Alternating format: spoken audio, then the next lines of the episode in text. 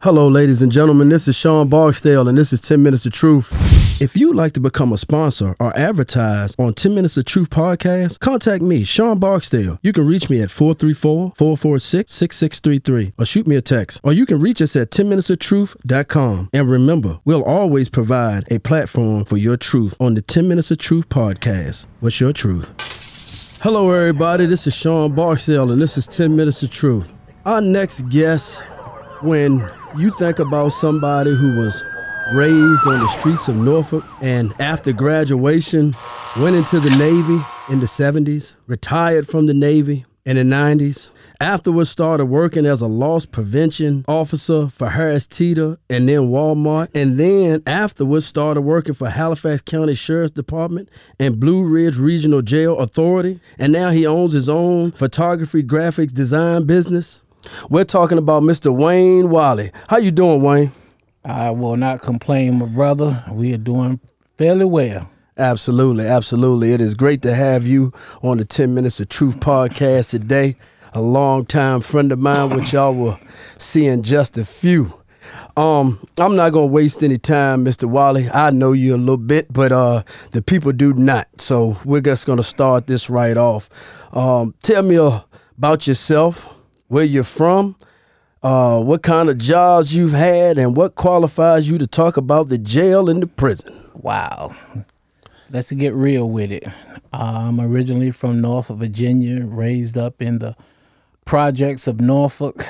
Uh, see my project, I mean, a prodigy of a single parent home. Uh, three, I got uh, two other brothers and a sister. Um, pretty much, man, I was a, a little wild kid starting off. I was a hustler. Uh, got out, do all kind of small jobs. Then turned over into the life of crime. Mm. Became a excellent thief. uh, you know, just just doing a young thing, hustling. And then my mom broke it down to us and said, "Look, all the young men in my house, you only have two choices when you graduate from high school. And school was a must. You had to go to school and graduate. But then she broke it down like this for her guys: two choices. When you graduate, you're either going in the military or you're going to college. Mm. Me, I was tired of school. Right. I was like, school is not a question. At all. Both of my brothers went in the Navy. They used to bring all them pictures of all the places they went, the honeys they was meeting. I was like, hey, that's for me. Right, Let's right. go. There. So uh, I jumped on in into the Navy, man. Did them, did my years and came on back out. Okay. Okay. So um we met um some years ago and um you were a jailer at the Halifax County Jail, correct? Yes, I was. Okay. So why do you think what qualifies you to talk about the jail today? From my experiences. Okay. Um, starting off after I left the jail, you know, I mean, after I left school and in the Navy, I became a correctional specialist and a correctional counselor. Then from there, when I got out, I got into loss prevention, where we'll talk- talk a little bit more about that a little later on. So from those experiences, that qualified me to talk Absolutely. about jails. Absolutely. Thank you. So uh yeah, let's talk about um tell me about being a loss prevention specialist at Walmart. what what is a loss prevention specialist? Okay. Let's back up a little bit. Okay. It started off, I got my training at the Harris Teeter here in South Boston. Okay. Which didn't last long. And that pretty much, loss prevention, you was pretty much a security, mainly um, the, the loss of the, the store, trying to maintain what they had, what they did not have, what the, you had to watch both uh, the customers and the employees. Uh, but Harris Teeter didn't last long, so then I got to Walmart. Walmart was definitely a challenge because in Walmart, again, you're still watching employees, you're watching uh, people to come off the street, and you help maintain safety and security in the store itself. As for uh, anything that you would see spills on the floor, and you all you help out with inventory stuff like that. So Okay. Okay. So how did your your training in the Navy help you with this particular job? Which job? The The loss prevention. Yeah. Uh in the Navy, you you do a lot of cross training in the Navy. Okay. Uh, I, I started off, and I don't want to go too deep, but you start off as a, a bosun mate, which is pretty much ship preservation. Uh, from there to um, a cook from and, and in the cooking field, there's so much stuff as for maintaining stores and all of that, Right. all the way to correction and from correction to a counselor. Okay.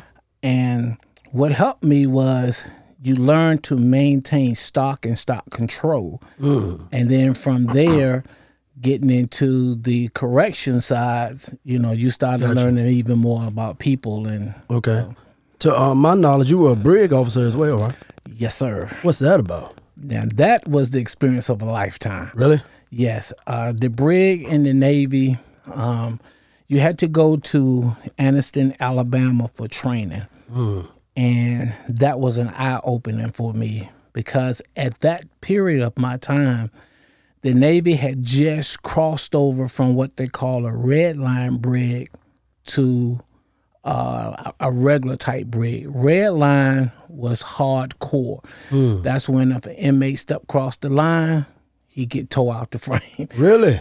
But the thing that I like about the school was they instilled in you fair, firm, and impartial. Okay. They they embedded that into you. So that made you then they taught you how to be to have empathy for an inmate. You can't have sympathy because you're not in their predicament, but you can have empathy because you can relate.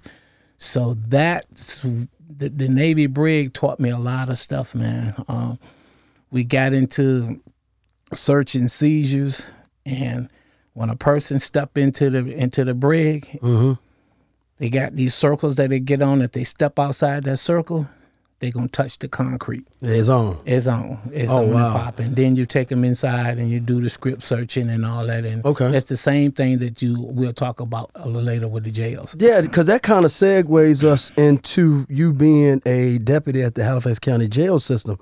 If you'd like to become a sponsor or advertise on 10 Minutes of Truth podcast, contact me, Sean Barksdale. You can reach me at 434 446 6633 or shoot me a text. Or you can reach us at 10minutesoftruth.com. And remember, we'll always provide a platform for your truth on the 10 Minutes of Truth podcast. What's your truth? Um, so what was the difference uh well, first of all, how did you get into being a jailer? Well, after coming out the Navy and got into loss prevention, Right. I ran into a, a couple of deputies that used to respond to in Walmart because at the time, Walmart was not part of South Boston. Oh, So I mean, although that. although it was in South Boston, but the jurisdiction was covered by Really? the sheriff department. I didn't know that. So anytime there was a crime, and you know you catch somebody from stealing somebody from the sheriff department would come. Okay. And I got to meet a couple of the deputies, and you know they were talking about my professionalism and how I dealt with stuff. And they were like, "Yo, man, you ought to apply." And that's what happened. I applied for the jail and eventually got it. Okay. Okay. So um I it, I hear I heard you talk about the empathy and what the Navy taught you. Um did you take this with you into the That was it's embedded. Okay, right. It's embedded in you. Okay. So once I got into the jail system, I, you know, uh, the minute I got into the jail, the jail was a little bit different from when it from Halifax jail to the regional jail. Okay. But the the frame of mind that I had in the Navy brig system, they taught us when you walk through the door, you had a set of double doors you had to go through. Okay. So their rules was when you walk through the door coming in, you leave home on the outside, you pick up the jail on the inside. And mm. when you leave, it's just the opposite. Right. What happens in the jail stays in the jail. You drop the jail and you pick up your civilian life and you go on back. Got it. So that's the same mentality that I had when I got into Halifax jail. You know, when I deal with jail business, I'm on it. When I'm off, I'm back into my own life. That's understood. Um Let me ask you a question. So, uh, tell me about uh, from uh, the a person that enters the jail, their entry into the jail. What's that like when you see them coming through the door? Well, when they come into the jail, it's on different levels. Uh, you have some that when they first come in, they're coming in straight off a police car. I'll give you an example. An, a drunk. Okay. You bring a drunk in, they're not going straight to the magistrate. They coming straight into the jail first. Right. So, you know, they already irate the whole nine yards. You you try to set them down a little bit. Uh, then they go to the magistrate, and you know, or if they too drunk, they'll stay in the jail and then go to the magistrate the next morning. Then you got those that come in from the magistrate. The police take them to the magistrate. The magistrate says, "You're gonna get locked up," and we have to go get them. Once they come into the jail, some are upset, and they're upset with the process from the law mm. enforcement side. Okay. So we have to, as a jailer, try to defuse them to the point to where, okay, guys, I have nothing to do with what caused you to come here, but now that you are here, there are rules and regulations you must follow, and we're going to enforce that. So we start off with trying to defuse them from the experience with coming to getting them readapt to the jail. Got it. Got it. Thank you for explaining that too. Um, a lot of people don't know that or understand that uh, part, right? That concept, yes. R- Exactly. Um, ending part one. Uh, let's close part one off with advice you'd give to a man or woman that has committed an offense that landed them into jail on how to handle the first day or so. Don't do the crime if you can't do the time. Right. You know, but if you coming in, if you get arrested, first and foremost, don't step into the jail thinking that you run stuff or that we have caused you harm. Folks have to realize when you come into jail that you are there because of whatever you did, it's a new beginning for you. You are subject to the law and you are confined. So we have to diffuse you enough or deal with you um, in the jail. Uh, so my advice to you is if, if you're not ready to come and be humiliated, because when you come to jail, you lose all rights. You're going to be booked. You're going to be strip searched. And when I say strip searched, I'm talking from head to toe, Right. butt ball naked. You know, you lose all privacy. Then we give you, you know, a jumpsuit, a box to put some of your stuff in, give you some soap, toothpaste, toothbrush, and you locked in. Right. You start off in a little teeny holding cell, Right. and that cell, trust me, Right. if you if you seven or eight feet tall, you're gonna be from the wall to the door. Absolutely. Absolutely. Absolutely. Um, this has been the first episode with Mr. Wayne Wally.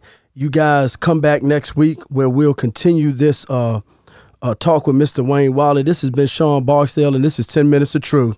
If you'd like to become a sponsor or advertise on 10 Minutes of Truth podcast, contact me, Sean Barksdale. You can reach me at 434 446 6633 or shoot me a text. Or you can reach us at 10minutesoftruth.com. And remember, we'll always provide a platform for your truth on the 10 Minutes of Truth podcast. What's your truth?